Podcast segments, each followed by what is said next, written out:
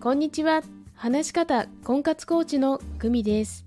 このチャンネルでは、話し方を強みにして1年以内に独学で結婚するコツをお伝えしています。今日のテーマは、ライバルの存在を常に考えるです。結婚相談所で婚活をしている女性が常に考えておかなければならないことは、ライバルの存在です。お見合い後、両者が OK となれば仮交際、プレ交際が始まります。結婚相談所の規定にもよりますが、通常は3名から5名くらいまで同時並行が可能です。仮交際期間中は相手とじっくり向き合う時間です。楽しい楽しいのデートの時間ではありません。相手と会っている時、LINE でやり取りをしている時はもちろん1対1です。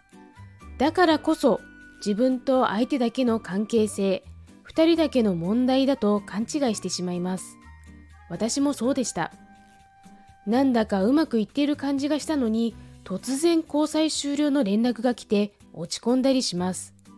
時に裏切られたと思ってしまう方もいるのではないでしょうか。ここの落ち込みを最小限に食いとどめるために私が考えたことが2つ。1、ライバルの存在を常に考える。2、関係性が浅いうちは感情移入しない。1は相手の状況を俯瞰してみる。ライバルの中の私のポジションという見方をしていました。